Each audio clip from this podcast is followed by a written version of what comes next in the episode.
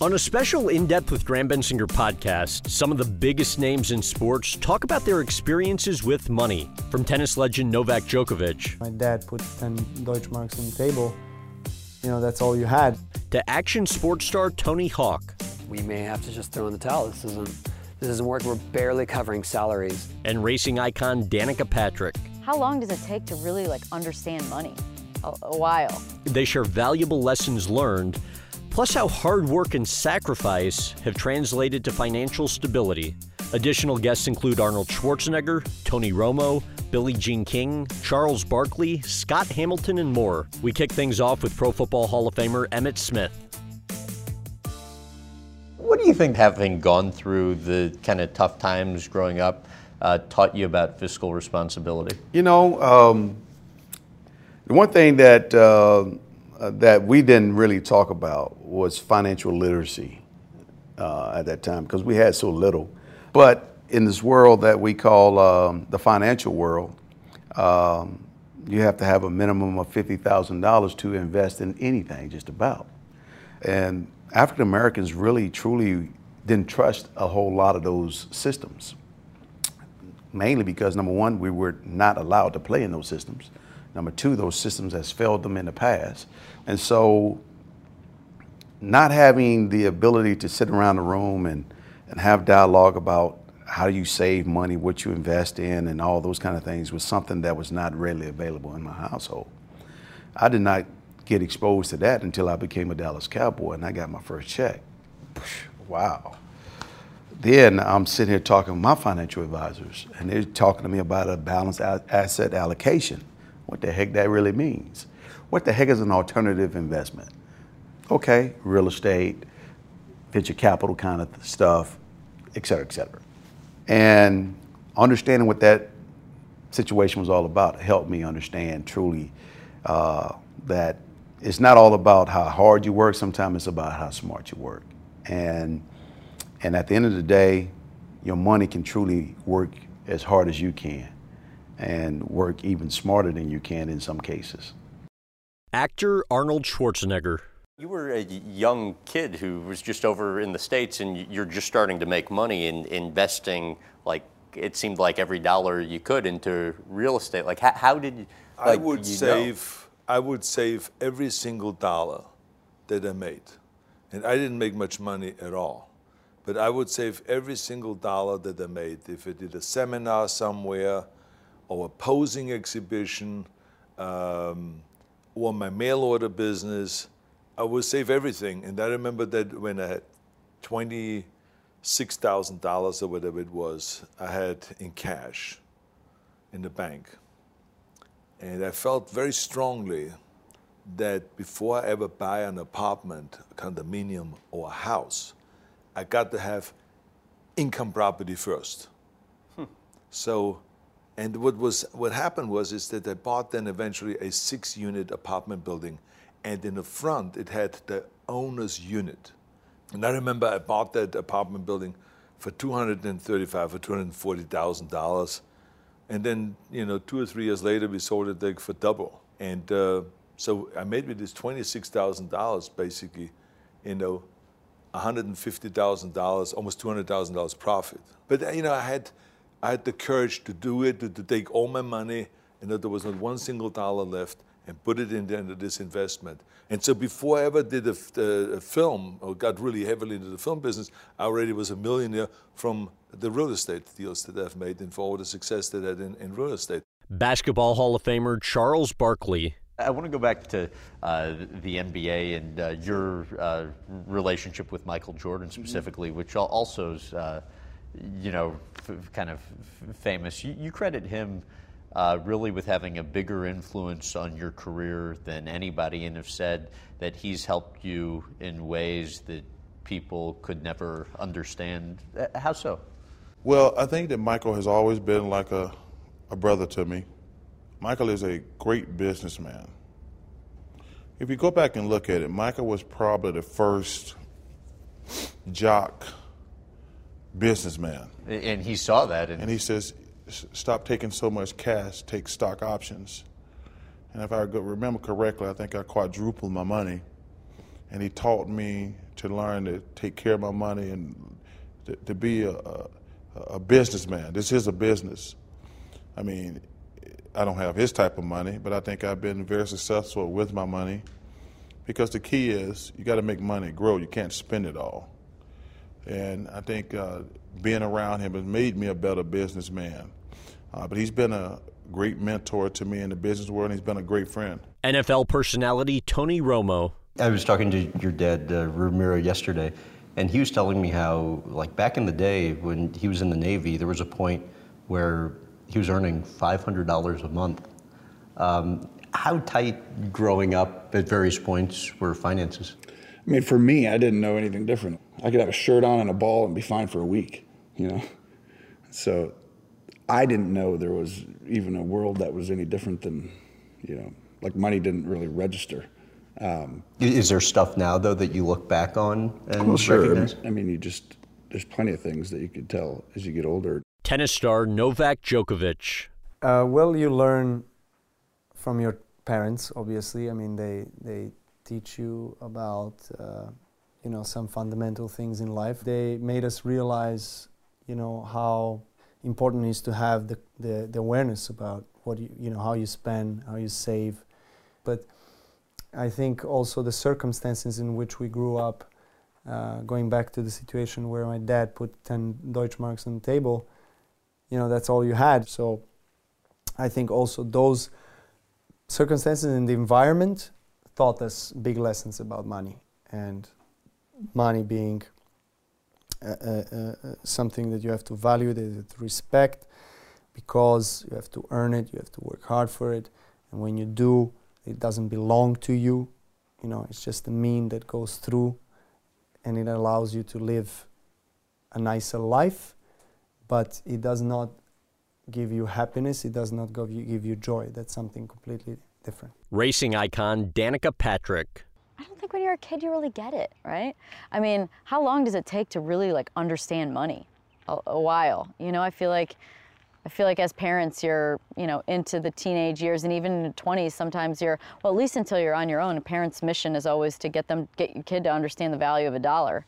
Um, so, you know, when I was racing from 10 to even in England at 16 to 19 years old, you know, I understand they committed, but I was, it wasn't like we had to, it wasn't like I went home and they had to sell their cars or sell their house or downsize or whatever. I think that um, my dad just worked that much harder.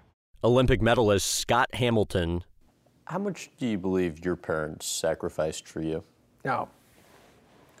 Unbelievably, they almost went bankrupt for me they never went out and ate in fancy restaurants or any restaurants. They just they made everything at home. They canned all their own food. They'd buy beef by the side of beef and put freeze it. So there was never any restaurant expense. Everything was you know it, everything was done so that we would never have to worry about the expense of living. Everything was just sort of um, they're doing the best they can. So when I'd want to go to a skating party after a competition, you'd have all these, you know, skating moms and diamonds and furs and you know they're all done up. And my mom would be wearing the same thing she wore five years ago. And i could see it in her eyes just how humiliated she was. And uh, i look at that and it's like that's sacrifice you know? So i could have fun. She would feel that way. Tom Hanks. When we were down to uh, living on a serious budget, though, and it was time to go like do a week of grocery shopping, we'd kind of like imagine, okay, we I think we could we have forty five dollars here. Let's what can we do for forty five dollars? And anytime we bought something, I rounded up the cost, you know, and it never never failed to make me feel good because we'd have a, a week's worth of groceries and I'd still have you know, like I get three bucks back from my forty. So we we could do it all for forty two dollars. Olympic medalist Lindsey Vonn. How about the most creative way uh, you ever won about uh, saving to get something for somebody? I didn't really save for something. I just saved because I never knew how long my career would be. You know, ski racing is a very fickle sport. You know, you have one really bad injury and you never come back. And so it's like, you know, I have to be careful with how I spend my money. I have to save whenever and wherever I can. The only thing I really bought are homes because I always felt like I was on the road and I never had a place that was mine. And so I would save and buy a home. I never really bought anything besides my homes because that's what makes me happy. Like I, I focus on the things that I really need to make me feel like, you know, happier as a person and like having a solid base where I always feel like I can come to and, you know, escape and feel at home and happy. Those, those are those are the important things. So that's what I save for. NASCAR driver Kevin Harvick. I had my first checkbook when I was in the fourth grade. So uh, that was that was one thing that my dad did very well was I wrote the checks and paid all the bills for the racing team or the go-kart teams or late model teams, whatever it was. I had to balance the checkbook. I had to pay the bills. I had to make sure that, you know, if we didn't have any money, you were gonna. He made me call the sponsors and and um, you know ask for money myself in, in order to to keep racing. So. I've always been pretty aware of, of where we were financially and where our money was going and, and how it was going and who it was going to and who was touching it. But um, you know, I think that's also helped um, give, give a great perspective on, on how to deal with the money that you make now. Tennis legend Billie Jean King. The best thing my mother ever did was she sat down with me when I was about 10 or 11 and showed me a budget. I, you know, when you're 10 years old, you don't realize every time you flick a light switch, that's money. Right. Or put petrol, you know, or, or gas in the car, or change a tire, or uh, buy a home, or paint the home. You know, you don't even think about those things. Utilities. I mean, all those things. You never think about at that age. And she would just, she went through it uh, line item by line, and item by item, and I went, oh my gosh. So she said, when we tell you kids no, it's not that we don't want to give it to you, it's we can't usually afford it. Coach and sports executive Craig Robinson. Tell about when you asked your father one day if the family was rich. So I had no concept of money when I was in like seventh grade. And somebody in my classroom said to me, Man, you guys really must be rich. Your dad picks you up from school, your mom doesn't work. And I was like, Wow. And so I get home and I, I uh, said to my dad, I said, Hey, dad, are we rich? And he said, he said, on Friday, I'll show you how rich we are. And I was like, great. So Friday rolls around, he gets his paycheck, right?